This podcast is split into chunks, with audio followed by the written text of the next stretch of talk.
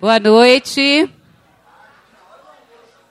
Gente, nós vamos começar porque são 7h15 já, né? Eu sei que vocês têm o segundo horário. É... Então, para não atrasar muito a programação aí também normal das aulas, né? eu gostaria de. Primeiro, eu vou fazer uma breve apresentação da Martina, porque é ela que vai falar mesmo por si só, né? Uh, eu quero falar primeiro o porquê dessa, desse encontro hoje, né? Hoje faz um ano da morte da Marielle, todo mundo sabe, né? Não é uma data para se comemorar, muito pelo contrário, né? Uma data para para a gente é, ser um momento, inclusive, de ampliar as nossas lutas. E o porquê da Martina estar tá aqui nesse dia tão importante, né? Ela vem aqui exatamente porque ela é uma das flores que a Marielle espalhou pelo Rio de Janeiro, por esse Brasil. Né? Então a Marielle, ela morreu, mas ela deixou, ela fez florescer muitas coisas boas, muitas pessoas boas e a luta que continua em frente. Então, a, o sentido de trazer a Martina para falar aqui para gente tem todo um contexto que é, em face da situação, da condição é, da morte da Marielle, né, desse um ano de morte sem, sem resolução, mas principalmente de mostrar parte do legado que ela deixou, que é a experiência é, da expressão desses grupos, dessas pessoas que, a despeito das condições é, extremamente desiguais e opressivas em que nós, negros da periferia, vivemos, né? é, é possível a gente encontrar riqueza, a gente encontrar talentos, a gente continuar na luta, mesmo com todos os percalços. Então, a Martina ela vem aqui hoje falar um pouco da trajetória dela, né, discutir um pouco o que, que isso significa. E aí eu vou deixar, porque ela é muito mais capaz do que eu de falar sobre qualquer coisa. Com vocês, vai lá, Martina.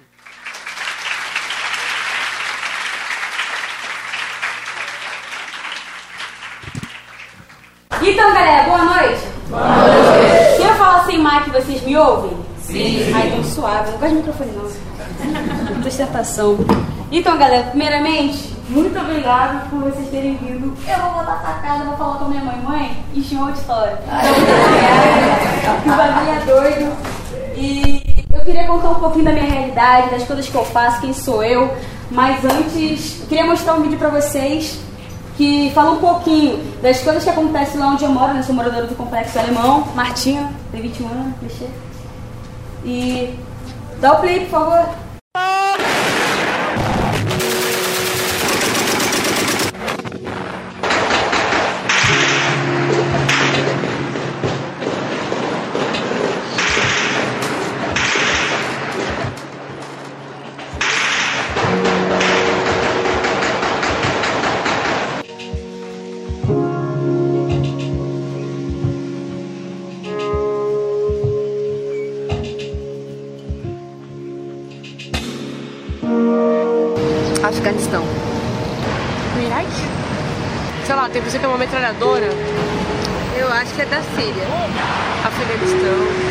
Afeganistão. Mas pode ser na África também. Síria, Afeganistão. Síria. Talvez África parece mais tiros só, né? Se eu disser que é no Complexo do Alemão aqui no Rio de Janeiro. Gente. Ok, I'm surprised. Não acredito. Muito forte. Caralho. Sério? Sério. Ah. Sim, Estados Unidos. A minha sensação é que é, é uma guerra pobre. Ela é assustador, na verdade, porque a gente nunca sabe se pode ser atingido qualquer, qualquer hora, né? Ah, Uma tristeza. Uma tristeza bem grande de saber disso. Imagina o que deve ser, tipo, você tá de boa jantando com seus filhos, assim, e aí do nada você tem que ir todo mundo pro chão e deve ser bizarro.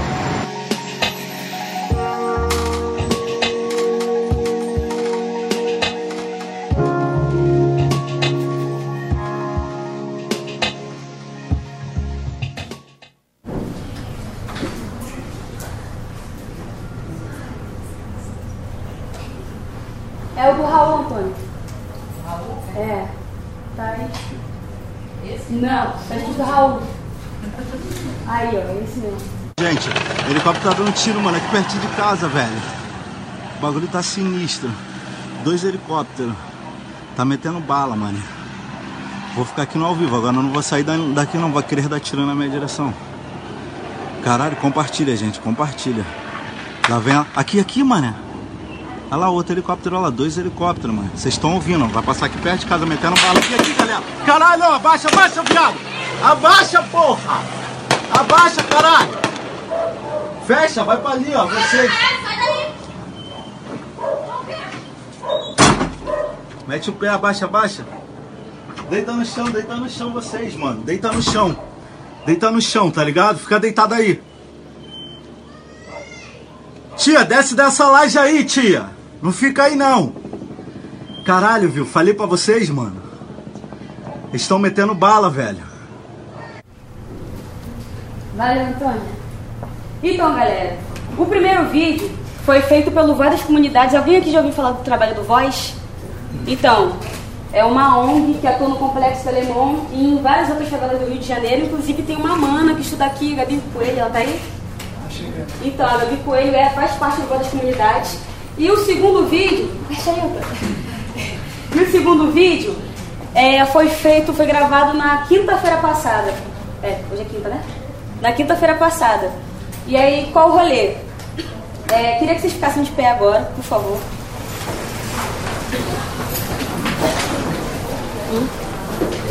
Valeu. Tá tranquilo. E aí eu queria fazer alguma pergunta pra vocês, beleza? Quem aqui já levou alguma abordagem policial esse mês ou do início do ano até agora, levanta a mão, por favor. Já foi abordado, enquadrado? Quem aqui já passou por algum tiroteio na vida? Levanta a mão, por favor. Quem aqui tem passaporte? Então, é só pra mostrar pra vocês como que é a desigualdade social. Entendeu? O bagulho é doido. Então, eu queria recitar uma poesia pra vocês. Queria que vocês me ajudassem puxando um grito de guerra. Porque é, eu acho que a poesia, mano, é uma troca, sabe? Preciso muito da ajuda de vocês, beleza? Eu vou falar assim, ó. A favela tá passando uma mensagem, Islã, aí vocês dizem laje. E no final vocês falam, abra seu coração. Beleza? A favela tá passando uma mensagem, Islã! Laje! Islã! Laje! Abra seu coração. Pegou a visão, né? Vamos lá, segunda tentativa. A favela tá passando uma mensagem, Islã! Laje! Islã! Laje! Abra seu coração! Nos olhos dos que lutaram antes de mim, eu enxergo cansaço, rosto suado, um coração magoado e uma mente em cacos seus bolsos furados, sonhos rasgados, uma geração que desceu e subiu a ladeira em vários guetos, acreditando no que hoje me faz acordar quase todos os dias com um som que se repete em várias periferias. O mundo inteiro viu naquela tela aquela cena que não era de novela. Homens brancos desceram de helicóptero, colocaram uma bandeira e disseram que haja paz.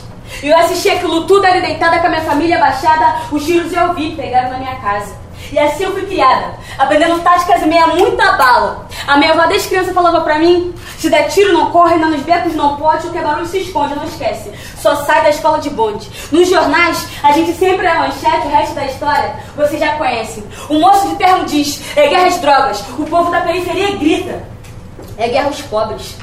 E nesses nove anos muita coisa piorou, tem fuzil apontado no corpo de morador, não existe diálogo. A culpa sempre é do favelado, revistado, enquadrado, taxado de otário. Agora te pergunto, para que tudo esse estado, se o consumo não diminuiu, pelo contrário, só expandiu? Há tempos eles dizem, vamos proibir. Só que tá proibição, nasce o tráfico, foi, eu tô aqui, olha lá, ó. Outro avião foi encontrado, só que dessa vez com mais 500 quilos de cocaína de ministro, que eu nunca ouvi falar na vida. Tá preso? Não. Prenderam Rafael Braga. Foi mais fácil, né, capitão? São os presos que mais morrem, correm, sangram e levam chibatadas, que estão lotando cada vez mais as senzalas no país que tem a terceira maior população carcerária. Somos nós, as principais vítimas de bala perdida, por estarmos descalços, com cabelo com alto sem camisa. Brasil, Rio, 2019. A polícia que mais mata é enterrada de 12 em 2 dias ao cemitério. É pobre matando pobre, preto matando preto. A falta de empatia tá tão grande que meu povo entrou em desespero. Alguns se corromperam e não respeitam nossos mortos, angústia bate no peito. Nem sempre a face tão forte. Alemão, Zona Norte. Favela de La. Antigamente, na minha infância, pulava o muro da vizinha, saía correndo por várias vias, andava por uns becos que nem eu sabia. Mas hoje, só os gritos da tia Patrícia. Para de brincar de pique esconde. Sai da rua, menina. Eu sou Martina, minha mãe mandava umas rimas, mas ainda sonho em ser a primeira universitária da minha família. Ando na contramão junto com os poetas favelados, resistindo e insistindo. Na moral, existimos através da arte. E antes de encerrar, vou lançar algumas provocações e deixar no ar. Quantos pretos já te deram aula? Quantos são mortos todos os dias? De quantos você já escondeu o celular porque achou que ele quer soltar? Quantos você já viu passar no vestibular? 26% dos pretos, 26% dos pretos estão das universidades. E somos dentro dessa parte. 71 pretos, 71 pretos são assassinados por dia no Brasil. Se ainda tem dúvidas que o genocídio não está acontecendo aqui, desigualdade, crueldade e machismo, sem prazer nenhum apresenta a vocês, PUC, alguns elementos do racismo. É isso.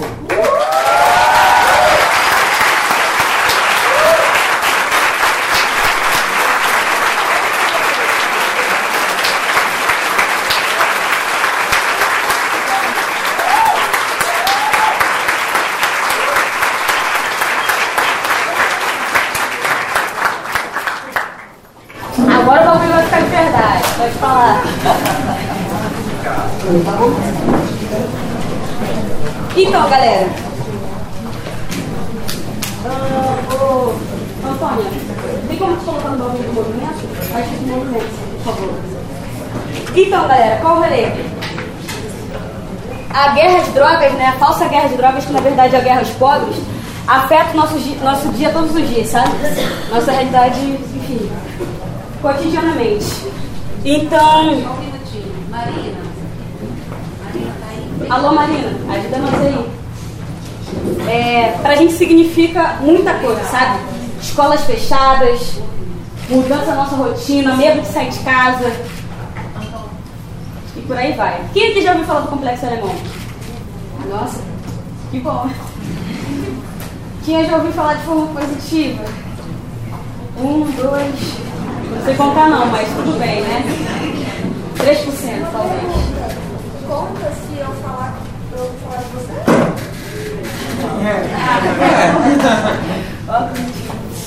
É, Então, essa, isso aqui é um trecho, mano. É uma parte da falsa guerra de drogas, que na verdade é a guerra aos pobres, né? Que afeta tanto a nossa realidade.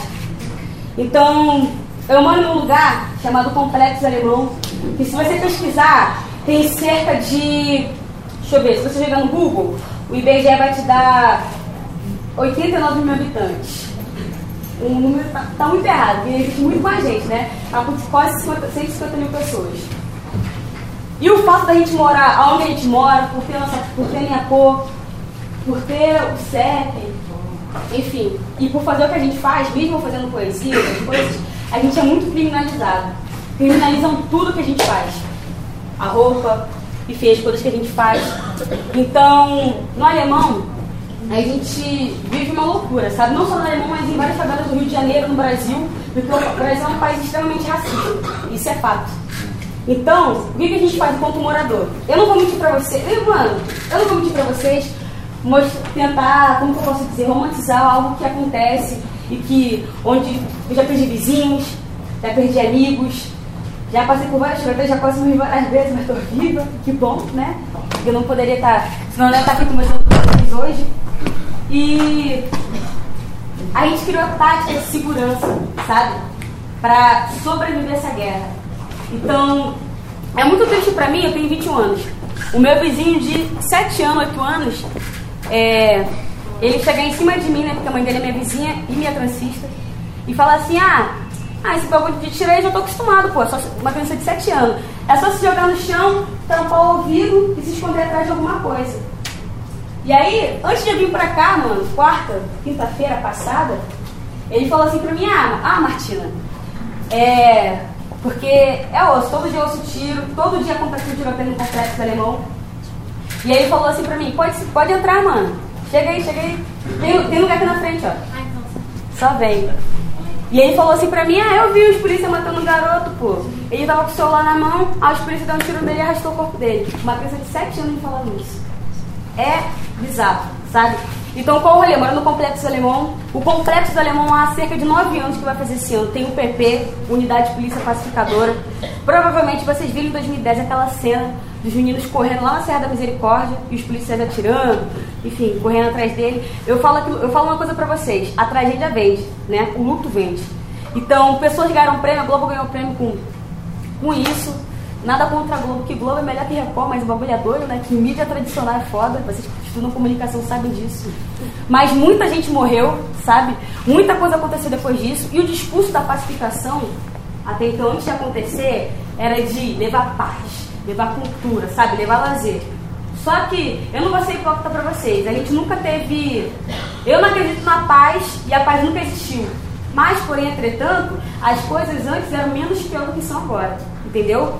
Então, a UPP chegou lá no Rio de Janeiro, no Complexo Alemão, um discurso extremamente colonizador.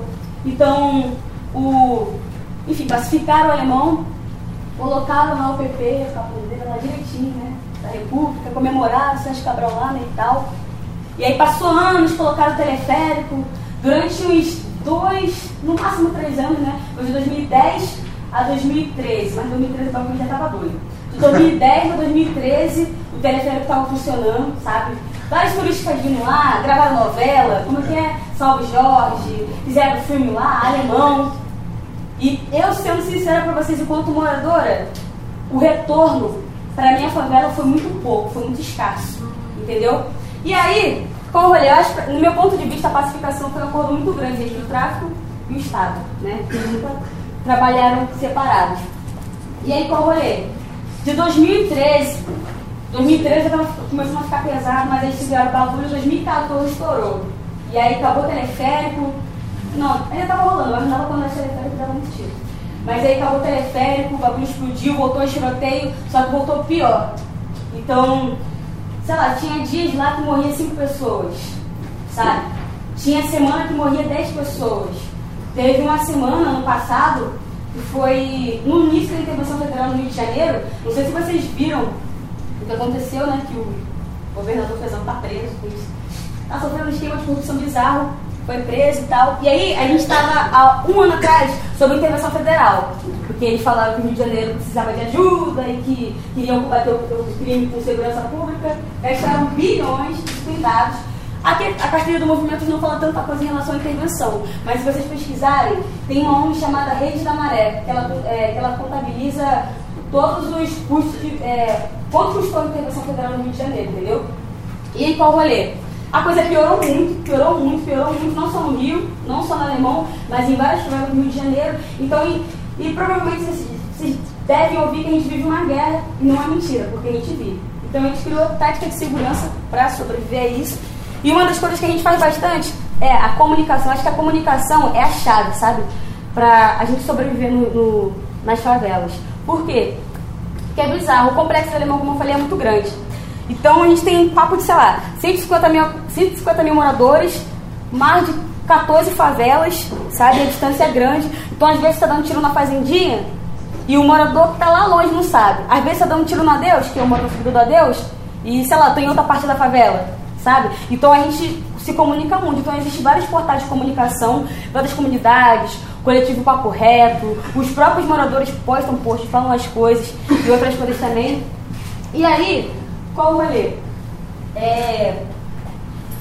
No alemão é foda, né, mano? A favela é foda. Porque quando os policiais entram lá, fazem operação ou esculacham a gente, revistando, eles pegam o nosso celular, entendeu?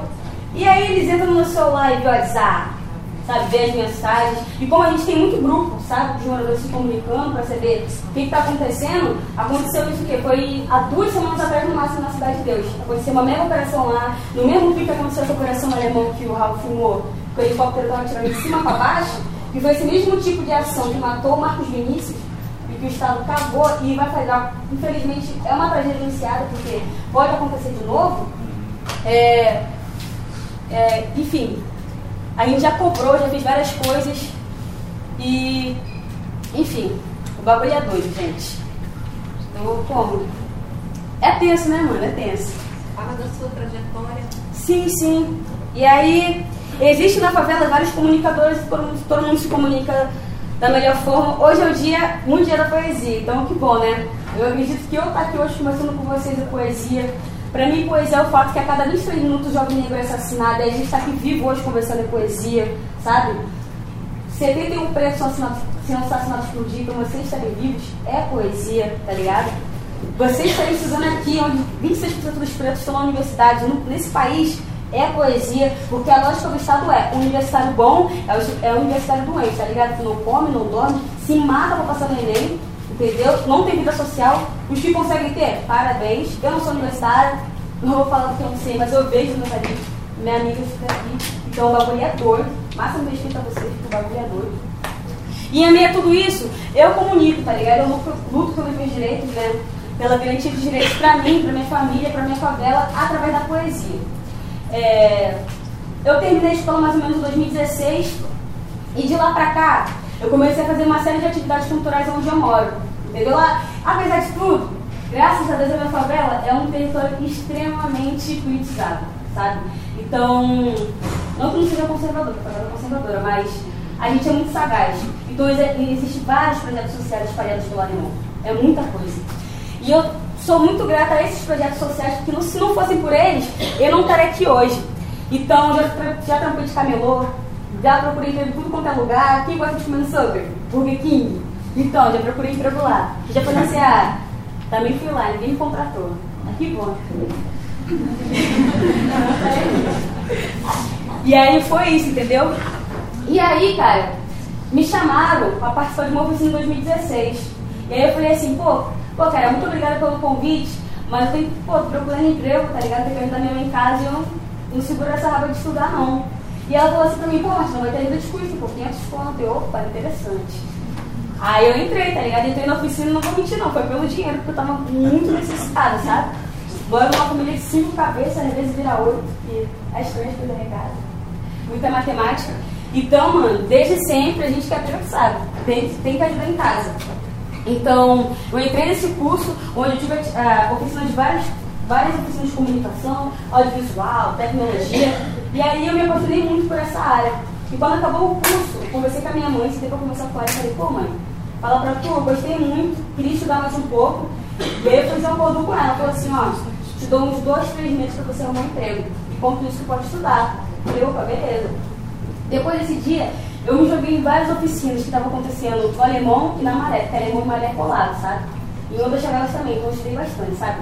Oficina de, sei lá, uma semana, dois dias. Eu me joguei. E aí, beleza, mano. Fui fazendo meu esporte e tal, com o tempo eu fui contratada por emprego. Eu demiti, mas fui contratada, então ajudou a segurar as coisas lá em casa. E aí, mano, no final de 2016, é, eu conheci a poesia marginal. E aí foi muito louco, porque eu tive contato com poetas vivos, sabe? Porque pra mim, poesia era o quê? Ah, Machado de Assis, ele é brabo, né? Preto, tá? E isso, ele virou a Academia Brasileira de Letras, né? Aí, bem, vocês são universitários, né? Então, e várias outras coisas. Chama nesses escritor famoso aí. Eu até gostava, mas era algo que eu não me identificava muito. E aí, quando eu tive contato com a poesia marginal, é, sendo recitada através da minha Duarte, eu falei, mano, é isso que eu quero pra minha vida. Eu, enfim, aprendi a ler tarde, então não sabia escrever direito, já quis fazer jornalismo, mas por não saber escrever direito eu desisti. Mas eu vejo que eu não aprendi. Eu fiz outro curso. E aí eu comecei a fazer outras coisas e tal, comecei a movimentação do Rio de Janeiro, cagando desse primeiro salário fui para São Paulo, e lá eu conheci o trabalho do Poetas Ambulantes. E aí eu voltei pro Rio de Janeiro, falei com meu irmão, que ele tinha criado um grupo na Poetas Chavelados, é, e aí a gente falou assim, irmão, o Poetas Chavelados, mano, não é uma dupla, é um coletivo. E aí a gente começou a fazer ataques poéticos, a gente iniciou essa, esse termo, ataque poético, que eu fico feliz, porque então, viralizou, pessoas de vários estados falam esse bagulho, muito feliz. E a gente criou o Poetas Revelados, fazendo ataques poéticos no busão, no metrô, nas escolas públicas. Isso em 2017. E aí aconteceu um bagulho muito louco no Rio de Janeiro, que foi um sacode, mano. O Rio de Janeiro, a gente tem o slam. Alguém sabe o que é slam? Não? Me ajuda aí, bota lá no, no bagulho do slam. O slam é batalha de poesia, que nasceu lá na década de 70 por um cara, Mark Smith. Obrigado. Desce aí. vai descendo. Pelo Mark Smith, na década de 70, lá nos States, e em 2008, 2007, aí, é isso aí. Em 2007, ele chegou aqui no Brasil. E o primeiro estado no Brasil que tem slam é São Paulo. Tem que ser São Paulo, né? São Paulo é especiais, mas são maneiros. É em São Paulo. E aí, de lá pra cá, Desde 2008, 2007 pra cá, surgiram vários slams no Brasil. E qual é o louco do Poetas Favelados? Mano, de 2017 para 2018, a gente se tornou o segundo estado no país com mais batalhas de poesia. E isso, mano, se deve muito pelo trampo que o Poetas Favelados fez, porque a gente foi o primeiro coletivo de pretos e favelados a fazer slam no Rio de Janeiro. Até tinha pessoas fazendo antes, mas a apropriação cultural é foda, né, gente? Porque tudo que o preto, tudo que o preto faz é foda, né? Tipo assim, Uh, funk, qual é o funkeiro mais ouvido, assim, que toca aqui? Não? Quem?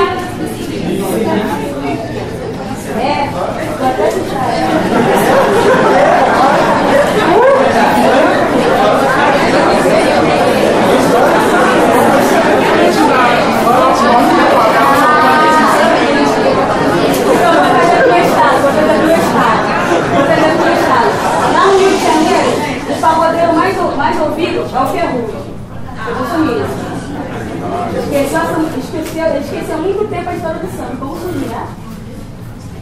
O, o MC mais ouvido no Rio de Janeiro é o Felipe Red. De quê? Tá, o cara não de par. E por aí vai. O Islã é a mesma coisa, entendeu?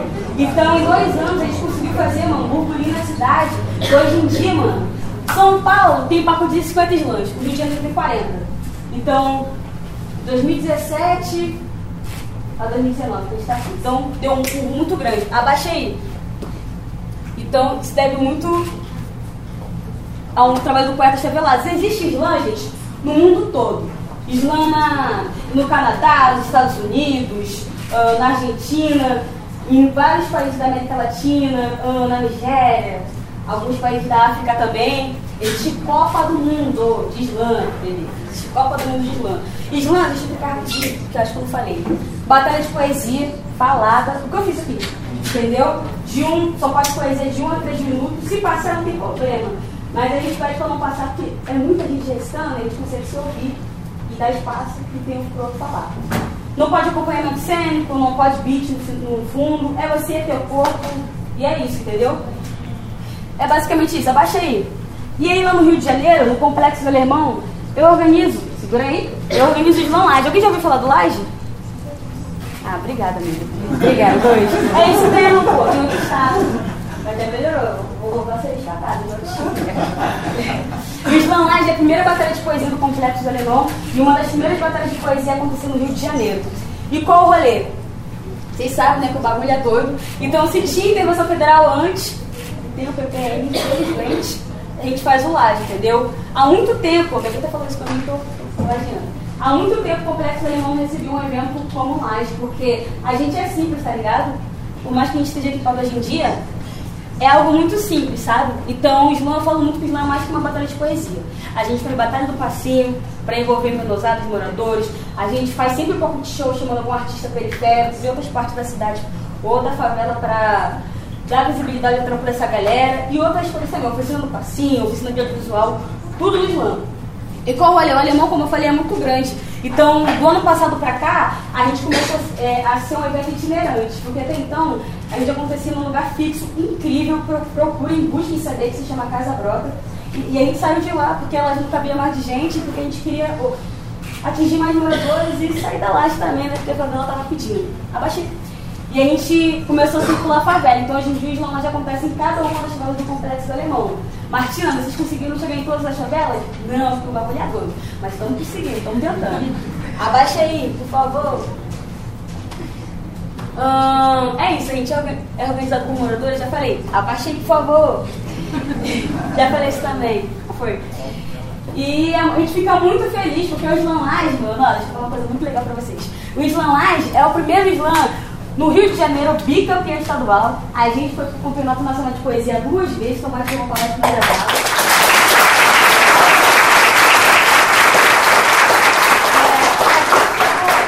Em 2017 a gente foi sendo representado pela Sabrina Azevedo. é uma poeta incrível, né? Referência por poesia. Eu recito no metrô com ela, né? E em 2018 a gente foi para Nacional de novo, sendo representado pelo Dudu Neto da Cidade Verde. Então é incrível. Então, eu falo muito, sabe, que não tem esse bagulho de virar MC, se tornar MC. Tá ligado? Nem existe. Se, cara, se alguém chegar em cima de você e falar assim, ah, vou fazer rap, mano. Maneiro.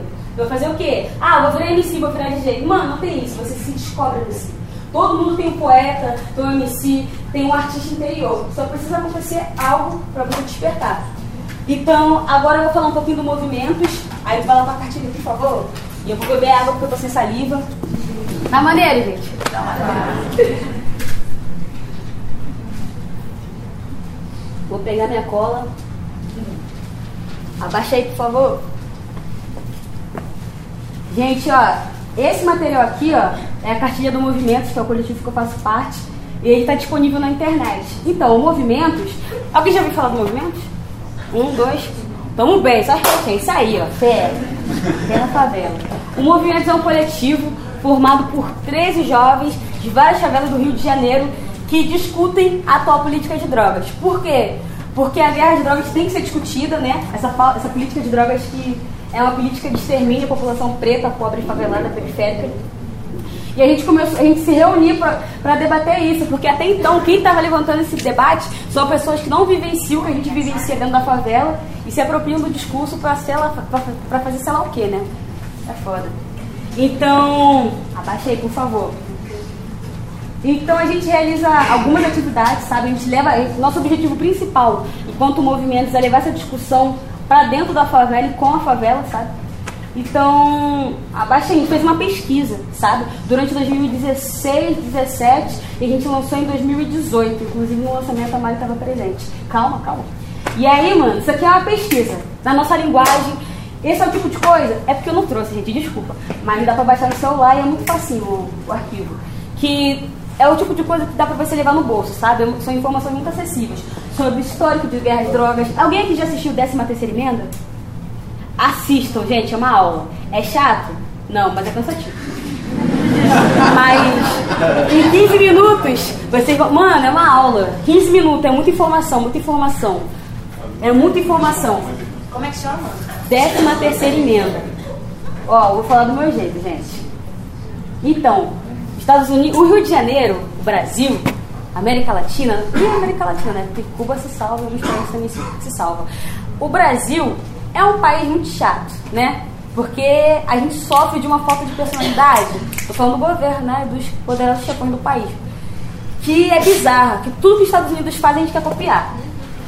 Ó, tá aqui, ó, a data mais ou menos. Há um tempinho atrás, na década de 70, como mostra ali, um presidente super sem noção, ó, e, e ao mesmo tempo, olha que louco isso aqui, ó. Os anos 70 são os anos que o hip hop foi descoberto. Então, ó, bota na balança aí, como que o movimento de, de opressão e repressão foi grande aí. Esse cara aí, esse Nixon, criou uma lei, entendeu? Cara, eu não vou falar aí certinho não, porque dá pra vocês pesquisar. Mas basicamente é, vocês sabiam que antigamente nós, pretos, não podíamos andar na rua porque a gente era preso por vadiagem. Se fosse preso três vezes, ficava, pe- pegava prisão perpétua e várias outras coisas. Então, tipo assim, o governo dos Estados Unidos começou a criar uma série de leis para prender a população preta e para trabalhar para ela de graça. Para ele de graça, no caso. Então, tinha apartheid também, mas, né? Desce aí, por favor. Então, aqui tem vários tabus sobre, sobre drogas. Desce aí, por favor. Sobre drogas e outras coisas. E aí, eu queria perguntar uma coisa para vocês. Ahn, quem aqui, mano, é. Vocês me deram, deram spoiler. Quem aqui. Qual de vocês acha que o Brasil. Qual é a droga que o o Brasil mais consome? Vocês acham? Álcool. Não, gente, maconha é foda, não gosto de maconha não. Tem até alguns amigos que são Né? Remédio? Fala aí, gente. Hã? Remédio? Desce aí, por favor. Com todo respeito. Desce, desce mais. Mais. Desce devagarinho. Desce. Aí, ó. Opa. Então, olha isso. Parabéns pra quem falou que foi o álcool. Vocês estão estudados. O álcool é a droga mais consumida do país. Quem vem atrás é o tabaco. Galera, fiquem vivos, cara. Tabaco é um bagulho doido, cara. vindo segundo do tabaco e aqui os tranquilizantes, remédios, como vocês falaram, entendeu? E olha que surpresa, que vem por último. Crack, cocaína aqui e a maconha 2,5%. Mas como que a mídia criminaliza tanto a maconha, sabe? Criminaliza tanto, tanto essas drogas ilícitas. Um bagulho muito louco, vocês estão vendo isso aqui, tá vendo esse bagulho aqui do, do, da cocaína, né? O Brasil é um dos países, é o país da América Latina que mais consome cocaína e um dos países do mundo que mais consome cocaína. Então, quem consome essa droga tão cara? Fala pra mim.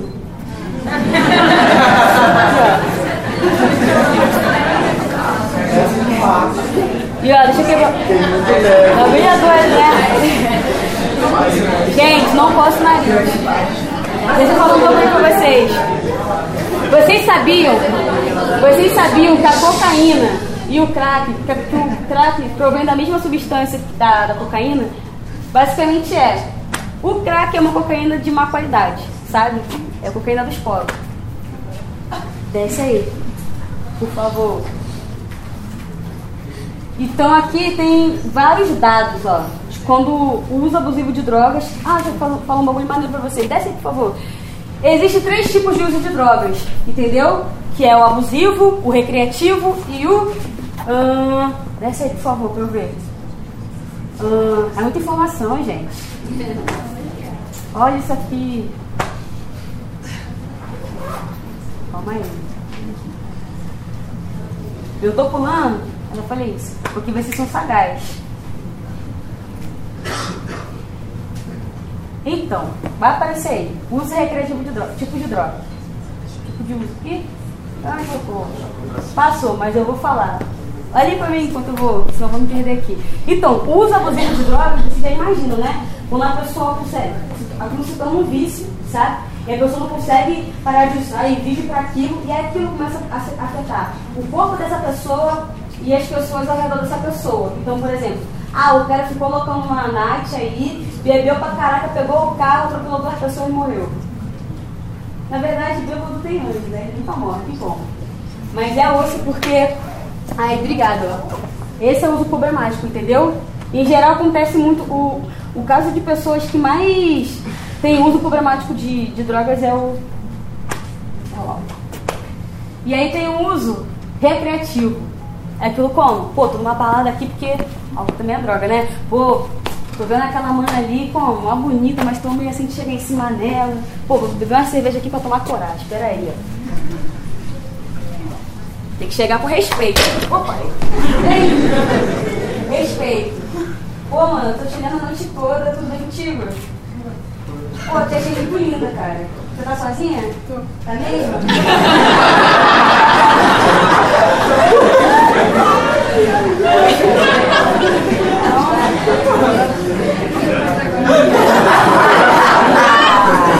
Mas se ela falar que não, é não.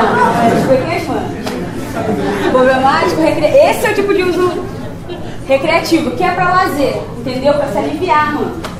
Por exemplo, quem aqui, com certeza você já teve, teve visto essa cena em casa, pra quem tem pai, né? Teu pai, a tua mãe, ou sua avó chegou em casa depois de um dia super estressante do trabalho, pegou uma cerveja, ou um, esse, essas bebidas muito fortes, cor colorida, licor. Isso.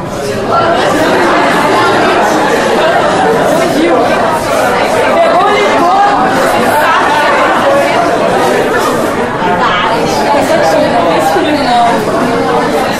Pegou, limpou e tomou. Pra quê? Pra desestressar. Pra, pra quem fuma, fuma pra desestressar pra fazer alguma coisa. Esse tipo de droga é recreativa, entendeu? E por último tem o medicinal, entendeu? Pessoas que usam algumas substâncias pra melhorar, mano, pra aliviar algumas dores. Por exemplo, tem, tem uma mana lá de São Paulo, que ela é uma das especialistas. Conhece, né, o, o Gabi? Rebeca Leire? Ela é uma das maiores uh, especialistas em políticas de drogas no país. E ela é usuária de maconha. E ela fala, né, do antes e depois dela, que antes ela, ela tinha muita insônia, não conseguia dormir, passava dias acordada. E depois que ela começou a usar a substância, ela conseguiu dormir. Também tem caso de mães que usam drogas, tipo assim, por exemplo, vocês devem ter ouvido falar de, algum, de alguns casos aqui no Brasil, de pessoas que têm epilepsia, e essas mães foram lá fora do país pegar o bagulho e tal, e dar pra criança tomar em poucas quantidades. E aí foi comprovado que as crises de epilepsia diminuiu bastante. Então esse é o, esse é o exemplo de drogas medicinais. Por último, por último, mas não menos importante, que é o principal motivo que eu vim aqui, a Marina vai soltar o vídeo da Marielle. Qual deles? Meu Deus. O mais curto. Cadê? Bebi, tu que sabe. O mais curto. Calma aí. Amiga, solta esse aqui, ó. Primeiro? É. Conheci a Mari na rua. Eu conheci a Mari na internet. Eu conheci ela no cinema. Conheci ela no início de 2015, no debate sobre racismo e encarceramento. Eu conheci Mari na época das eleições, né? A gente estava fazendo uma atividade do feminismo do Rio de Janeiro. Eu sentia muito orgulho quando ela dizia que eu era uma amiga que ela tinha ganhado na A Mari luta. era uma pessoa que incomodava, né? Mulher, negra, favelada, mãe, mãe de adolescente, com uma companheira, com o debate da bissexualidade, com as referências nesse, nessa cidade que quer falar de urbana e ainda fala de direitos humanos, gente. Eu nasci no Conjunto Esperança. É, aos 15 eu venho mais pro lado da Baixa.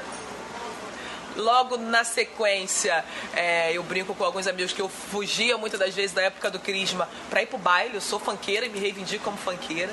Eu fui dançarina furacão, da que o funk começou a tocar, porque se é esse lugar do afeto. E vinha, saía com as galeras, vinha pra cá, Nova saía de lá do morro, é, curti bailes de galera, como eu curti torcida organizada, porque acho que quem nunca foi na geral do Maracanã junto com torcida organizada não entende o que são os geraldinos, não entende o que é gostar de futebol. Sou da Maré, acho que mulheres negras são subrepresentadas na política. Esse é o nosso espaço. É a gente que sente a cidade diferente, com o horário do transporte, com o local dos transportes, com o debate da cultura. Tem vários acessos que a gente precisa ter e essa redução da desigualdade é fundamental. Fazer essa disputa é fazer essa disputa pelo campo de gênero, é fazer pela centralidade das mulheres, é fazer olhando, por exemplo, é, como que essa violência nos adoece. Quais são as mães que estão hoje preocupadas se seu filho saiu para o trabalho ou não? O Brasil é um país onde o jovem negro ou morre com farda ou sem farda. Porque a própria PM que mata todo dia Também morre. também é preta. Não tem que arrombar garagem. Não tem que dizer que, como a gente já ouviu, há duas horas eu não matei ninguém. Isso de um agente da segurança pública. Ou essa sociedade muda a estrutura a partir de nós, e aí objetivamente uma sobe e puxa a outra, ou essa revolução será a partir das mulheres negras ou ela não será. Mas eu quero realmente que a gente pense aonde que meu povo vai estar daqui a uns anos. Precisa estar vivo. Marielle, presente. Marielle, presente. Marielle presente. Marielle, presente. Marielle, presente. Marielle, presente. Marielle, presente. Marielle, presente. Marielle, presente. Marielle presente.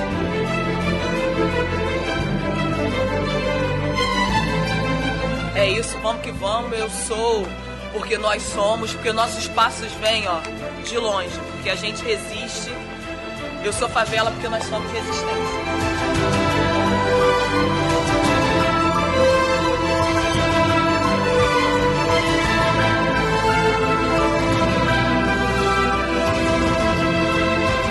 Eu sou porque ela é.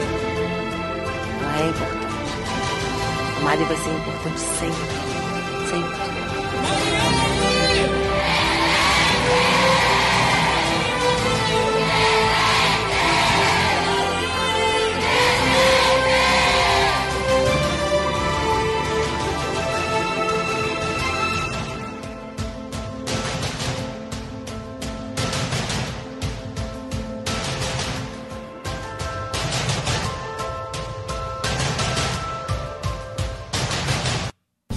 Então, galera, chegamos ao ponto principal do- desse encontro, né? Hoje faz um ano que a Mari foi embora. E ela foi embora. que- Tá louco, né? Ela foi embora por volta de mais 9h40, 9h30, por aí.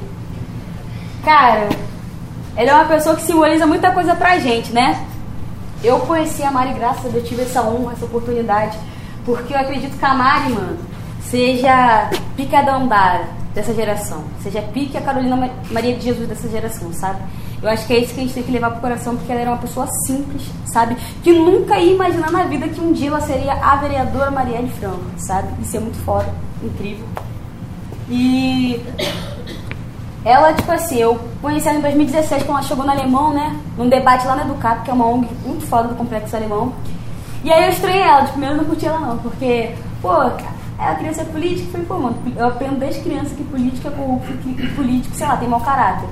Porque antigamente era isso, né? Até dois anos atrás, antigamente não, até dois, três anos atrás, até 2016, pelo menos pra mim e pro Rio de Janeiro, política, mano, era símbolo de pessoas de mau caráter e corruptas. E a Marielle foi a pessoa que conseguiu mudar isso, entendeu? Eu tenho 21, em 2016 eu tinha 18, foi a primeira eleição que eu votei, eu votei nela, não tive dúvidas. Lembro que nessa época tinha pessoas do Complexo Alemão também que estavam se candidatando. E, mano, perderam de uma forma muito louca para ela, sabe? Não só eles, mas várias outras pessoas. Então, ela foi a quinta vereadora mais votada do estado. Muita gente votou nela, a favela votou nela. Isso é histórico, porque eu nunca tinha visto isso antes. E desde que a Marielle se tornou vereadora, ela mudou a forma de fazer política no país, sabe? E é muito louco, mano, é muito louco. Eu fico até arrepiada, é muito louco. Ela se candidatou, foi eleita, era uma mana super parceira, super parceira. Ela, depois que ela foi eleita, ela ficou muito na correria, mas ela ia pra Harvard, tá ligado? Na semana que aconteceu esse bagulho com ela, um mês depois ela ia pra Harvard, se não me engano, né, Gabi? E aí, eu lembro que ela tava falando, né? Ela tava super nervosa porque ela não sabia falar inglês de novo, tava com medo e tal. Tipo assim, então era uma pessoa tranquilona, sabe? Muito tranquila. E aí, qual o rolê? É, ano passado eu fiz um curso para vestibular ganhar a bolsa para fazer esse curso.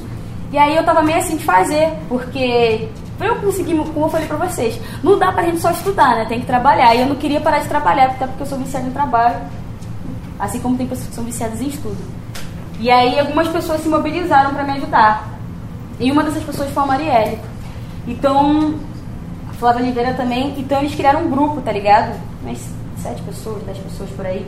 E me apadrinharam. Então, durante todo o mês eles me ajudavam com uma ajuda de custo para eu pagar passagem, pagar alimentação e ir pro curso. E a Marielle era uma dessas pessoas. E eu lembro, mano, que a penúltima vez que eu vi ela foi aparecendo nesse vídeo, feito pelo Mídia Mídia, que ela, mano, muito louco, mano, muito louco. Que é a parte que ela fala assim, é, cara, isso acontecer, que era um, era um papo sobre ditadura, né? Porque o Bolsonaro não tinha ganhado ainda, eu acho. Não, não, não, ah, matemática, desculpa. E aí, e ela falou, ah, isso acontecer, o que, que vai ser da gente? O que, que vai ser dos pretinhos? Sabe? Ela falou isso, parece um presságio, mano. É muito louco a forma que ela falou. E aí, isso era em fevereiro ainda. Última semana, última, última semana de fevereiro. Aí aconteceu esse negócio foi no dia 14 de março. Eu vi ela pela última vez dia 5 de março. Ela, tava, ela participava do, do grupo chamado Observatório da Intervenção, do Rio de Janeiro. E ela estava nessa reunião. Nessa época ela já era minha madrinha no curso e eu queria subir porque tinha muito jornalista lá em cima. Já era meu parceiro, mas era, é um prédio do lado da Alerj, empresarial. Enfim, é um prédio meio pá, tá ligado? E como eu tava de shortinho e de blusa, eu fiquei com vergonha de subir lá. Aí acabou que a moça lá me convenceu, eu subi. Aí eu subi, tava geral lá, eu passei assim, vi ela, pá. Aí eu, caraca, ela tava correndo. Eu, pô, Mário, eu tenho que falar contigo. Ela, não, negócio, eu tenho que falar contigo também. Aí eu lembro, mano, muito louco, né, esse bagulho. Eu lembro que ela me deu um abraço assim, a gente só se deu um abraço e ela foi embora correndo, sabe? Eu tava bonitona. E foi embora, tá ligado? E essa foi a última vez que eu vi a Mari. Eu agradeço ao universo porque eu tive a oportunidade de dar o último abraço, sabe? Mesmo sabendo que, que essa é a última vez que eu vi, que eu vi ela. E graças a Deus hoje eu não falo chorando. Ontem eu me emocionei, mas hoje eu tô com a cabeça no lugar porque eu acho que ela tá melhor do que a gente tá aqui. Ela cumpriu a missão dela de uma forma excelente, sabe? E a missão principal, a mensagem principal que eu quero passar para vocês em relação a ela é cuidado com a forma que a gente fala da Marielle. Por quê? Porque eu vejo muitas pessoas, acho que isso é da sociedade brasileira. As pessoas desde sempre usaram a morte do nosso povo para se autopromover, porque a tragédia vende, o luto vende. E é assim que o Datena tá com lucro, sabe? tá com a audiência mais alta. Os jornais do meio-dia da Globo, da Record. Tô falando da Globo pra caraca. né? Não vou nem falar nada. Mas é isso, entendeu? Então, cuidado, gente. Cuidado com a intenção que vocês falam. Você entende? De verdade. Quando vocês verem, nem, nem todas as pessoas falam Marielle presente com boas intenções. Entendeu? É, gente, é ancestral. É ancestral, se tornou ancestral. Eu lembro que o dia que ela faleceu, caiu uma chuva muito louca no Rio de Janeiro. Hoje choveu, mas não choveu. Choveu? Mas choveu forte não, né? Que bom. Ah, tá abençoando nós. E choveu em várias partes do país. E eu fiz uma observação, né? É, todo dia, eu sou maluca. Todo dia 14, desde 14 de março, é, sempre chove no Rio de Janeiro, sabe? Quando não chove, tipo assim, hoje é março, aí choveu março, não choveu abril, aí choveu mês seguinte. E é muito, é loucura, mas eu observo, né? É, então é isso, gente. Tenham sensibilidade, gente. Não é mais uma matéria. Você entende? É uma vida. Então, pense na família, na filha dela que tá aí, na irmã, na mãe. E é basicamente isso, gente. Eu vou recitar a última poesia aqui e a gente abre pra perguntas, beleza? Levanta aí como? Vocês curtiram, gente? Foi legal? É. Deixa eu água.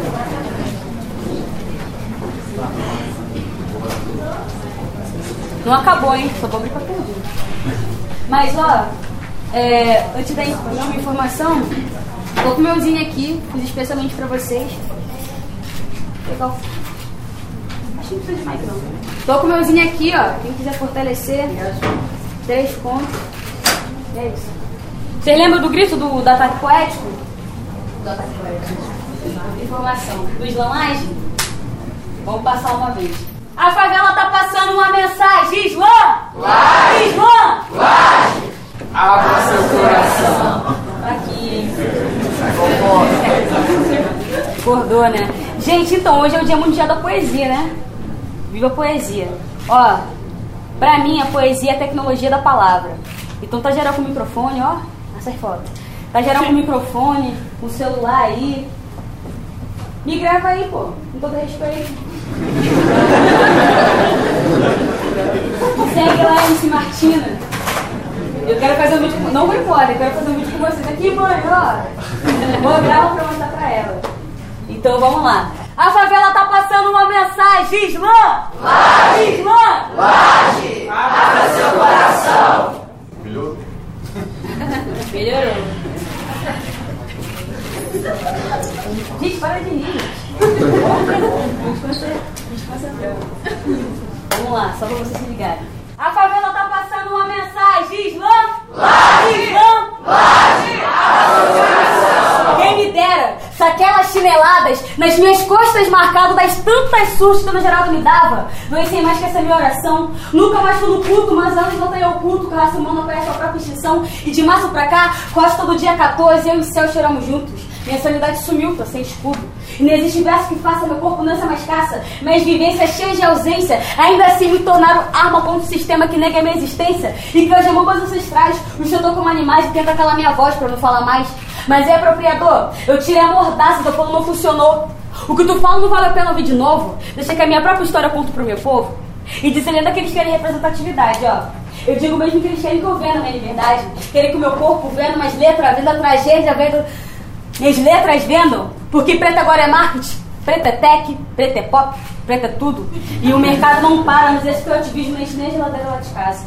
Eu lavo meu rosto pra poder te olhar de novo e não morrer de desgosto, nem chegar que o verdadeiro inimigo tava entre meu povo que foi pra rua gritar ele não! E no busão foi racista com meu irmão. Pai, não sei se aguenta esse fardo. Minha mãe chora toda vez que ele diz que é pro tráfico, eu não posso descansar, tem que pôr comida no prato. Já li o Salmo 23, mas a cada 23 o jovem negro é assassinado. Vai no PEC mais, mas vejo a igreja todo dia apoiando Barrabás, eu não consigo ler mais um sermão. Sei que ela também apoia a escravidão. Então eu recito, sei que poesia é mais que faz bonito estampado em camisa e minha carta de euforia. E é por rima por rima que eu ponho comida no meu prato. Deus me livre fazendo automático. E é por isso que eu corro o risco de entrar mais cedo do saco. É isso.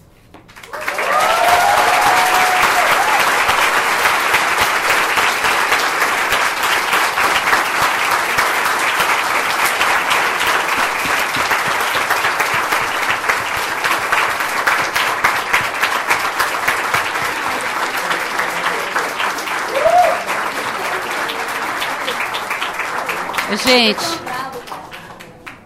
é, nós vamos abrir uns 20 minutos, meia hora para perguntas, né? É, vamos tentar fazer, juntar em blocos as perguntas, porque aí a Martina responde de cada, a cada três perguntas, né? Então, quem quiser, levanta a mão. Vera, que é professora de português, viu? Vai falar pra gente aqui. E aí, professora? Tudo bem? Você quer falar no microfone, Vera? Não, acho que dá pra falar daqui, acho que todo mundo me ouve, não? Levanta aí pra falar. Se apresentem na hora de falar. Meu nome é Vera, acho que muita gente me conhece, sou professora de produção de texto, leitura, literatura. Massa. É, primeiro, prazer enorme de estar aqui com você. Eu que agradeço. Muito feliz. Eu, queria, fiquei curiosa uma coisa, duas coisas que você comentou. Que você fez várias oficinas. Quem é que promove? É o Estado? São você? Gente de fora? É a universidade que vai para lá? Uhum. Depois, em determinado momento, você disse que quando a polícia revista vocês, ela pega os celulares. Sim. E aí ela olha o que tem lá. E aí, o que acontece? A gente vai preso. Por causa, por causa das, das Por associar o tráfico. Então, te respondendo a primeira pergunta, a maior parte das oficinas que acontecem na favela são feitas pelos moradores, ou por ONGs, projetos sociais, mas 90, 95% não tem apoio nenhum do Estado. O Estado não apoia a gente em nada. Pelo contrário, só criminaliza tudo que a gente faz. O exemplo, o exemplo disso é o baile da gaiola que acabou. O governo acabou com a maior parte dos bailes que acontecem no Rio de Janeiro, criminalizando. É, e várias outras situações. Inclusive, é, no mês passado a gente ia fazer o Slanlage, entendeu? Eu ia comemorar meu aniversário de 21 anos, um mês atrás certinho, que ia ser dia 17. E eu não consegui fazer porque o clima estava muito tenso e eu tive que cancelar. E em relação a. sem apoio nenhum, inclusive, tá? Os projetos sociais. E em relação ao. O que, que você. O celular. O celular a gente vai preso. Há duas semanas atrás teve o caso, eu falei isso, né? Da moradora da, moradora da Cidade de Deus que gravou, né? A intervenção, a mesma coisa que o Raul fez, filmando, o helicóptero atirando de cima, de cima para baixo. E mandou nos áudios e tal, e o policial entrou dentro da casa dela, pegou o celular dela, viu e levou ela presa por associação, associação ao tráfico. E detalhe, era uma senhorinha da igreja, tá ligado? Tiazinha mesmo, sabe? Podia ser sua mãe, tua avó. E é isso, é tenso. Alguém mais, gente? Se identifica, por favor. É, meu nome é Gilvan, sou professor aqui também é, de jornalismo político e de história social dos meios. Eu queria te perguntar, assim, qual a influência da milícia dentro do complexo do Alemão? Ah, cara, boa pergunta. Porque tráfico é foda, né? Porque são muitas coisas que existem envolvidas. Dentro do complexo alemão, no meu ponto de vista, com certeza deve ter milícia lá dentro. Eu acredito que sim, mas posso estar errada. Mas até onde eu vejo, a atuação principal de, de opressão mesmo é da polícia, sabe? É isso pensando da, aqui. Da polícia oficial, não é, da, da polícia oficial. A polícia oficial e a milícia, milícia se cruzam? Totalmente, né? Quem é a milícia? São, são diferentes? Assim? Não sei. Você sabe? É que alguém está me assistindo. Tem que voltar para casa vivo. Alguém mais, gente? Vai lá, Henrique. Um prazer. Levanta conhecer você. Meu nome é sou estou de jornalismo aqui. Sua avó? É, eu fiquei, conheci, fiquei sabendo de você pela Negra Faia. Ai, meu Deus. Eu tive com ela aqui. Ela é incrível, cara. É, eu acho interessante que quando a Marielle fala que a revolução vai começar a trazer as mulheres negras, e sempre quando vem alguém de fora aqui, eu gosto de ressaltar isso, porque Belo Horizonte está passando por isso, de alguma forma. Então, se você for procurar em todas as áreas, assim, aqui de Belo Horizonte, você vai ter na política, você vai ter a Carolina, é, Hoje tem mais uma representante aí. Você tem a Santuza, você tem a Kika lá na, na Serra. Então você tem um batalhão de mulheres negras Graças a Deus. fazendo acontecer, sabe? Né, Gabi? É. Gabi, que é mais do Rio do que nós, e que agora nós estamos tomando para nós. E assim, é, é interessante também quando isso começa a vir para a universidade. Isso começou a chegar aqui através de um trabalho, que eu nem sei se a Marta está aí, que é uma professora nossa.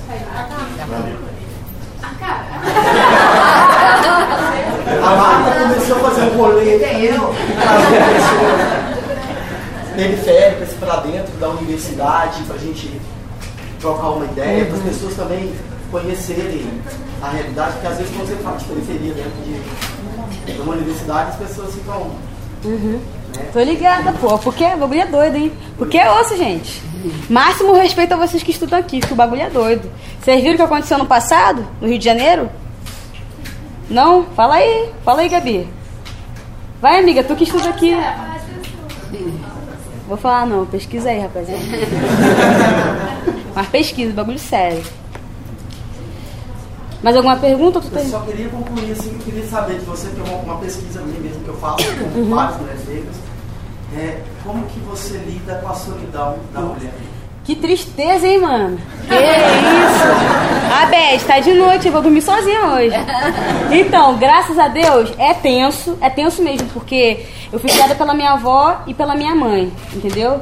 Meu, eu, eu fiz uma poesia ontem que eu falo, né? Meu pai brincou de pique-esconde e nunca mais apareceu. Então o bagulho é doido. É... Minha mãe, cara, sempre foi muito. Não que ela foi ausente porque ela quis, mas ela tem três filhos. Então ela tinha que trabalhar duas vezes mais pra sustentar nós três, entende? Então acho que solidão foi algo que sempre teve presente na minha vida. Hoje, graças a Deus, eu consigo lidar melhor com isso. Mas eu tenho uma crush, né? Tô namorando. Vou fazer um ano de namoro. Semana que vem. Namorar uma mulher, graças a Deus, né? Aquelas coisas. Hétero é foda, né, gente? Sem ofensa. Tem- sem ofensa aos héteros. Até tem alguns amigos que são, mas é difícil. tô brincando, gente. Tô brincando.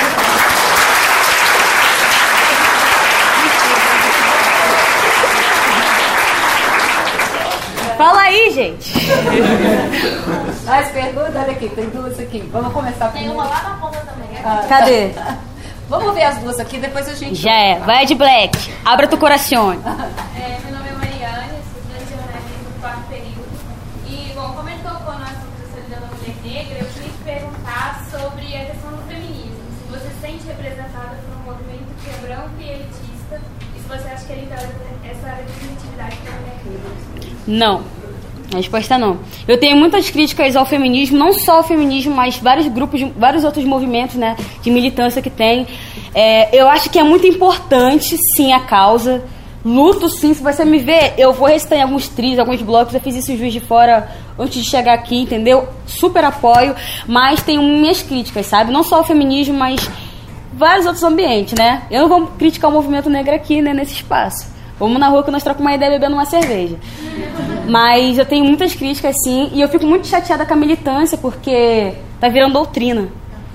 E isso é muito pesado e adoece. Então, mano, tá- tática de sobrevivência psicológica, eu quero continuar viva. É isso que eu penso, assim. É isso. Amei seu tarde, todo mundo vê. Vamos é, queria parabenizar você pelo seu trabalho, primeiramente. Eu até arrepiei. Ai, eu valeu. achei muito lindo. E desde quando você chegou, eu queria te perguntar. Você conhece de Jonga? Ai, cara, ele é brabo, né? É Jonga. Eu falei errado também, eu falei errado também. Eu falo tudo errado, na verdade, né? Cara, então, terminou a pergunta ou é só isso? Galera, pera aí, galera, pega.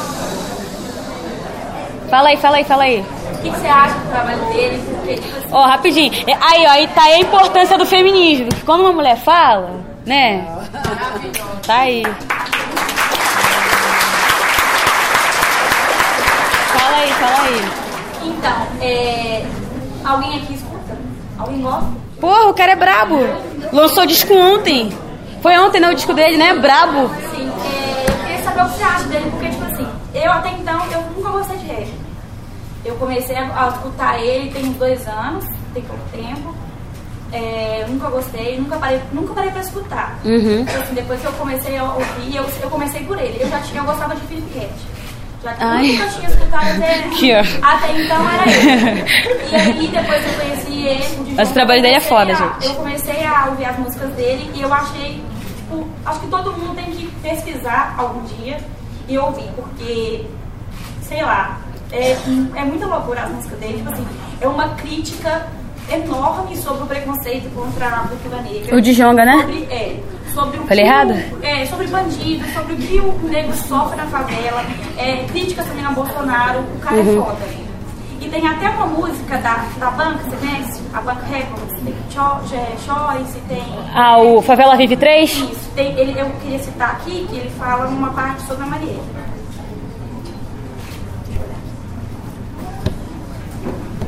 Ouçam de Jonga, gente. Ele lançou, lançou álbum ontem. Isso aí, gente. Desculpa. Ele, ele lançou, Gustavo, o nome dele? Ouçam de E ele é historiador, tá? Professor de história. Aí, curiosidade. E o cara é super gente boa. Não conheço. Me apresentem, gente. Vocês conhecem ele? Me apresenta. O de Caraca. Deixa ela terminar Ó, aqui, vou chorar, hein? Vai, gente, vamos lá, vamos lá. Tem mais gente pra falar. Essa música também é do rappers, né? Chama a Banca Records, alguém já ouviu também? E João já fez várias músicas com esse grupo. É, a música chama Decolando. Aí começa na parte que fala Marielle e fala assim, ó. A preferência é pra quem tampa sério. Eu tô 220 por hora. Pra você só sobra poeira. Quem tentou me deixar no chão, soube que eu sou bom em capoeira. Tem tanta coisa acontecendo ainda é segunda-feira. Tô correndo contra o tempo, você tá correndo na esteira. Ou seja, não sai do lugar. Também será ferido quem com, quer- com- quem com ferro fere. Quantos dos nossos já se foram, ou melhor, mandaram ir só pela cor da pele? É impossível agradar a todos. Tu não sabia? Fica a dica. Sigo alertando o meu povo que no último dia a matéria fica. Isso que nós faz é pela Marielle. Pelos irmãos da Pedra do ML. Arrasou.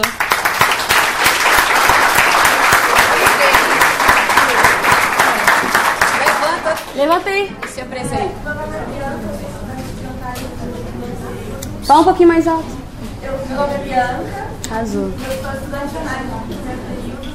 E eu queria saber, no primeiro, nos primeiros minutos você falou que quando você ficou sabendo de estudar poesia, você pensava é, Machado de Assis, coisas muito mais, vamos dizer, civilizadas. Uhum.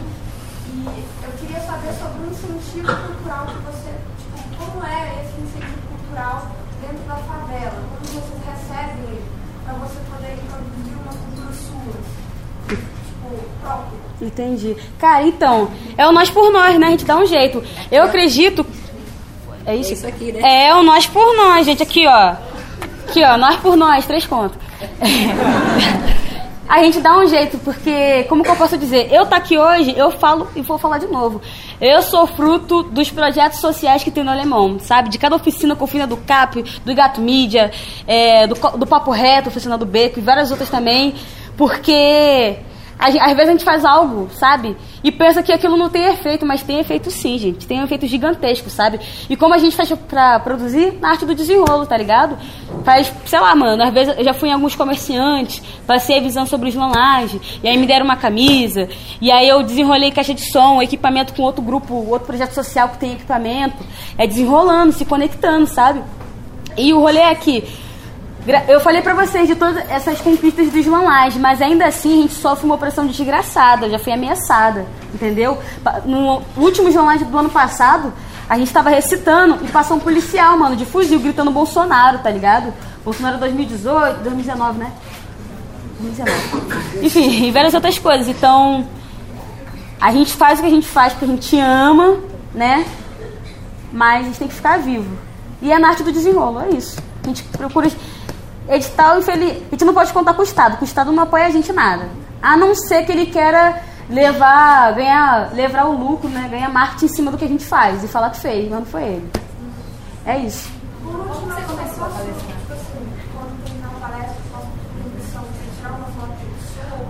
Porra! Claro! Claro, cara. Pô, gente, eu sou de vocês aqui, ó. Sou de vocês, cara. Deixa só ela falar rapidinho. Ó. Como aí, ó. Ela, ele e ela. Vai. Vai, gente, pra geral falar, geral falar, quero ouvir vocês. Vai. Claro. Ela depois vai ter uma Gente. sessão de fotos, gente. Ó, tomei banho. Lá, Então, galera, por favor. Então, a primeira palestra que eu dei, eu fiquei cheio de medo. Acho que essa é a minha, se- Não, segunda não. Acho que é minha terceira ou quarta numa. É, quarta.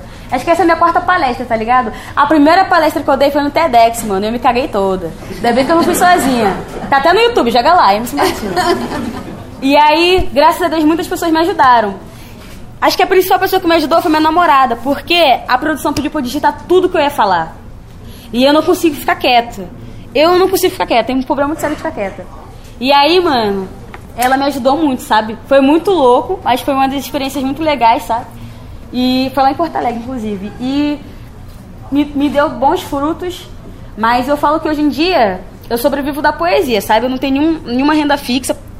Tá aqui até porque eu do Zine, tá ligado? Sobrevivo de metrô, busão e desses jobs que aparecem assim de vez em quando. E é basicamente isso. Aí é, é ela, aí é. Ai meu Deus. Tem ele aqui também. Mas você tá aqui, eu tô te vendo, tá mapeada. Sou eu? É.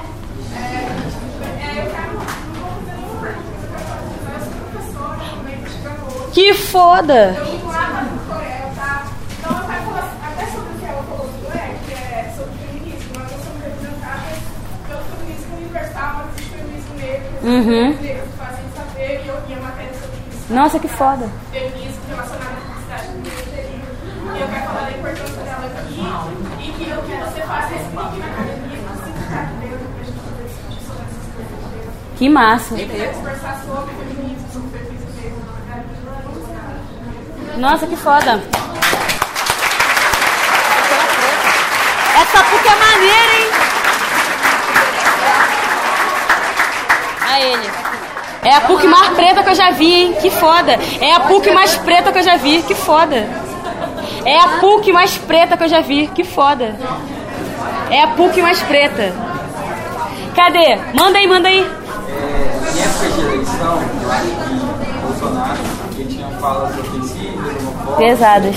e racistas. Eu queria saber como é que era o pessoal. Galera, galera. É, pra você que mora, Uhum. saber qual era a visão do pessoal da favela assim, Hum. em relação a isso. Se era medo, como é. Entendi. Então, gente, vocês sabem que a gente que mora no Sudeste, a gente elegeu o Bolsonaro, né? Mesmo a gente não tendo votado nele, a gente elegeu ele, né? Porque quem salvou o país foi o Nordeste. Então, eu não vou mentir pra vocês. É, por mais que a gente lute, movimente várias coisas dentro da favela, ainda é um espaço bastante conservador. Mas, porém, entretanto, eu não chamo essas pessoas que votaram no Bolsonaro de dentro da favela, como a Gabriela fal- Gabi falou, de fascista. Porque o discurso dele era de quê? De combater violência, de levar paz e com não sei o quê. Então, pra quem tá desesperado, vivendo uma realidade dessa como eu mostrei, mano, abraçaram a ideia, entendeu? Teve algumas pessoas que ainda pensaram assim, mas quem elegeu o Bolsonaro no Rio de Janeiro foi a igreja. As principais lideranças do Rio de Janeiro se reuniram, Edir Macedo da Igreja Universal, Silas Malafaia e outras, outras denominações, e falaram assim, galera, vamos colocar ele lá porque ele é um homem de Deus, e é isso. Não só o Bolsonaro, mas também o, o nosso governador, que é uma bosta, que é o Witzel, né? Witzel.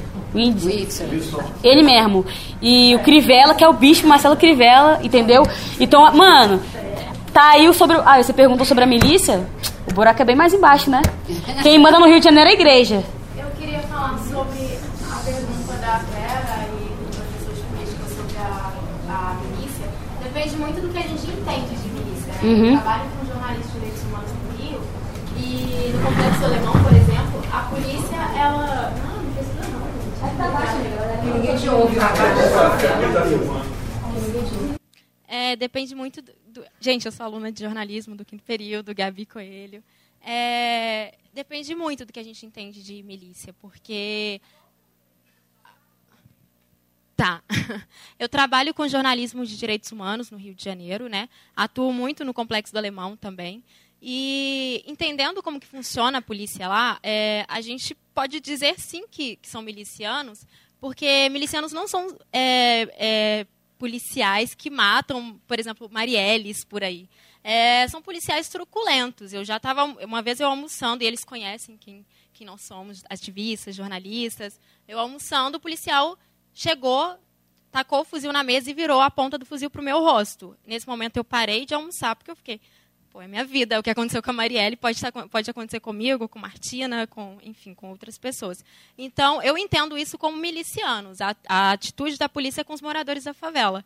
é, de invadir as casas, de, enfim, revistar as pessoas na rua porque é negro, simplesmente por isso.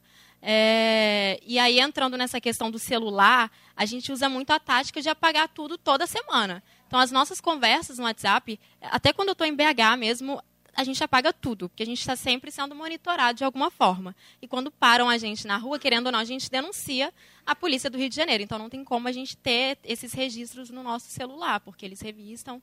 É, amigos nossos, inclusive, já ficaram meses fora do país porque estavam sendo ameaçados. Então, para mim, isso é miliciano. Não é só quem mata Marielle, quem mata Anderson por aí. É quem age assim dentro da favela, que acha que tem esse direito. Porque, normalmente, o, o Complexo Alemão é conhecido pelos confrontos entre tráfico e polícia. Mas eu enxergo esses policiais como milicianos.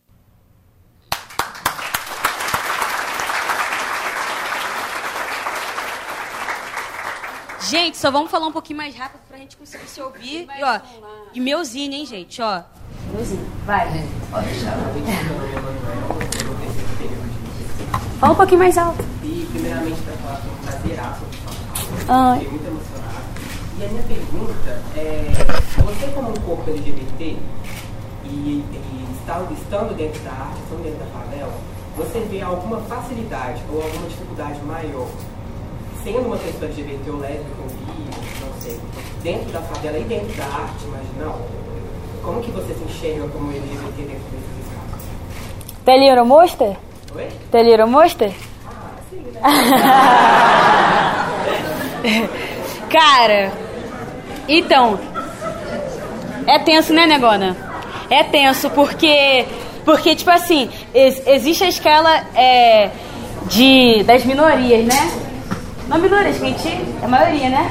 Tem mais preto do que branco no Brasil, mas tipo assim, ó. É pirâmide, gente, ó. Homem branco, mulher branca, homem preto, mulher preta, homem preto hétero, mulher preta hétera. Aí vem homem preto gay, que é foda pra caralho pra ele, e ele sofre muito mais depressão que a gente, mulher, do meu ponto de vista. Aí depois vem a gente. Sem falar das trans, entendeu? Das não binárias e por aí vai. Então, eu sofro repressão sim, é foda, é tenso.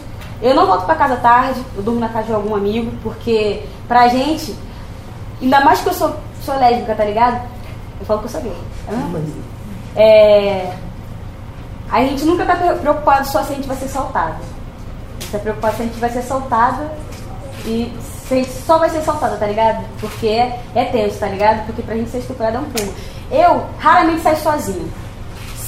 Principalmente fora da favela, entendeu? Eu ando muito com meu irmão negro. Então eu me sinto muito mais segura com ele e ele me ajuda muito, sabe?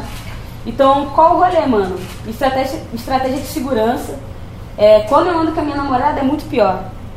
Sabe? Porque os caras não aceitam que você namora outra mulher, tá ligado? Ah, alguém te comeu uma. Esses, esses bagulhos escrotos.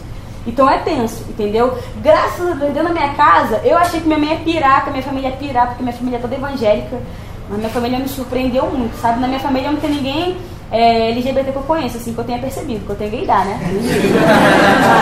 Mas até agora não tem ninguém não. Eu fui a primeira, assim, e ninguém nunca, ninguém nunca me destratou, nem destratou meu namorado, que eu achei incrível. Inclusive, quando eu fui contar da minha mãe que eu, que eu gostava de mulher, ela tava com uma bíblia na mão. E não tacou na minha cabeça. Então isso já é muito bom, né? É isso. falou que você ia pro inferno. É, só falou que eu ia pro inferno. Mas não brigou comigo não. Fala tu.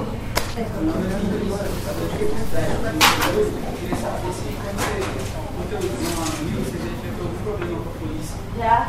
Porque tem gente tá me também. Qual? É, teatro hispânico, dança. Ah, mano, Clube da Luta? É. Então, vocês são campeões nacionais, não são não? Porque o pai vai ganhar o de vocês, não foi não? Então, gente, pode falar uma coisa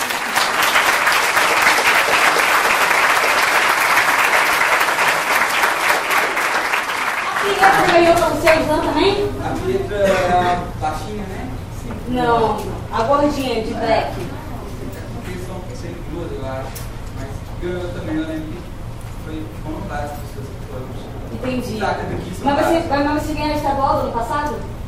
Ali eles estão passando paredinha que eu Ah. tava trabalhando. Ah, entendi, entendi. Porque o problema que acontece daqui é tudo do teatro. Uhum. Então eu queria saber se eu rolê com os homens, porque aqui a gente eu tive uma batalha de rap em 2005 aqui na Zona Norte, E você falou do esquema de som, começou a colocar. Assim que a gente colocou o esquema de som e começou a bombar assim, a polícia voltou e expulsava a gente, batia na gente. Eu queria saber como é que é essa sua experiência lá no. Então, mano, a gente é muito sagaz, porque eu penso assim, hoje em dia eu faço live, mas pode ser que tenha um, um, um bagulho muito louco e eu não possa mais fazer, e eu tenho que sair de onde eu moro pra fugir da polícia, entendeu?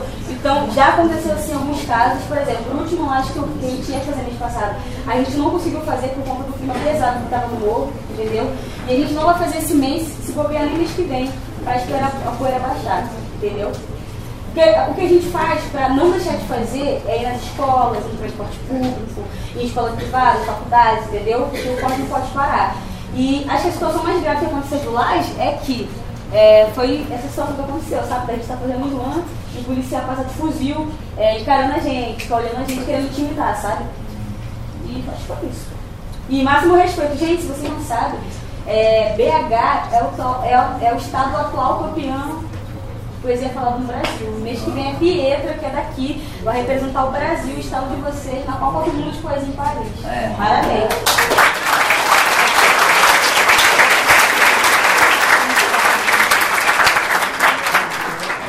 Mais alguém, gente? Ou podemos encerrar? Para tirar as fotos. Mais alguém? É? Ó, quer falar alguma coisa, Viviane, Cláudia? Eu sou de vocês, hein? Nós queremos só agradecer ah, obrigado. o presente que você deu pra gente essa noite. Eu acho que nós todos saímos daqui, professores, alunos, funcionários, é, muito tocados com a sua fala, que é emocionante. Então, só te parabenizar Gratidão. Né, pela, pela força, pela mulher guerreira que você é. Gratidão. E é isso. Pô, obrigada. Sucesso. Posso dar a última mensagem? Galera, muito obrigada. É, alguém viu meu celular? Eu queria fazer um videozinho pra vocês, pra mostrar tá pra minha mãe. Marina. Obrigado. Aí eu vou chamar a Marina pra vir pra cá com a Marina hoje. Ela é excepcional. Mas salva de palmas pra essa mulher, gente. Incrível. Chega aqui, chega aqui. Muito obrigada, Marina, Antônia, Gabi. Gente, uma salva de palmas pra Gabi também, que ela foi uma pessoa fundamental. E aí, eu quero gravar um vídeo com vocês e tal. Eu queria passar a minha mensagem. A mensagem é: muito obrigado pelo, pelo, pela oportunidade. Eu vou voltar pra casa feliz pra caralho, porque, caramba, mano, o bagulho é doido, sabe? Eu troco no metrô todo dia e a gente, a, a gente leva o, vários tipos de esculacho, sabe? Então, é muito bizarro, né? Porque tá aqui. Pô, mano, sai é da minha casa, tá ligado? Pra tá aqui, eu nunca imaginei isso, entendeu? Então, muito obrigado de novo. Me segue nas redes sociais. Muito obrigada pela atenção. E compra meu zine, pô. Quando eu sair daqui, eu vou pro metrô, né? Porque eu sobrevivo de metrô e transporte público. Então a ajuda de vocês vai me ajudar muito, mano. Muito, tá ligado? Eu vou voltar pra casa no domingo. Se fluir o chapéu. Ah, é só botar aqui dentro desse envelope e pegar aí, entendeu? E aí, se fluir o chapéu, eu não vou trabalhar segunda. reais. Aí já ajuda. Eu sou de vocês, gente. Oi. Três reais. Aí, bora tirar uma foto. Levanta aí, levanta aí. Mas eu quero que ela Aí, quem vai tirar foto? Aqui, ó. Assina mesmo aqui, pelo amor de Deus. Claro, peraí, deixa eu só tirar. Tá, Vou pegar aí.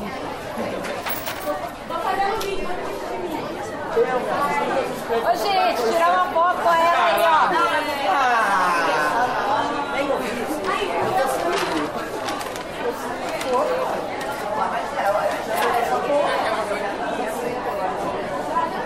Vem, gente, vai, vai puxar aí. Pra minha mãe. Eu vou Cadê os fotógrafos? Chega aí, fotógrafo. Vai lá, gente. Pra mim ou pra Cláudia?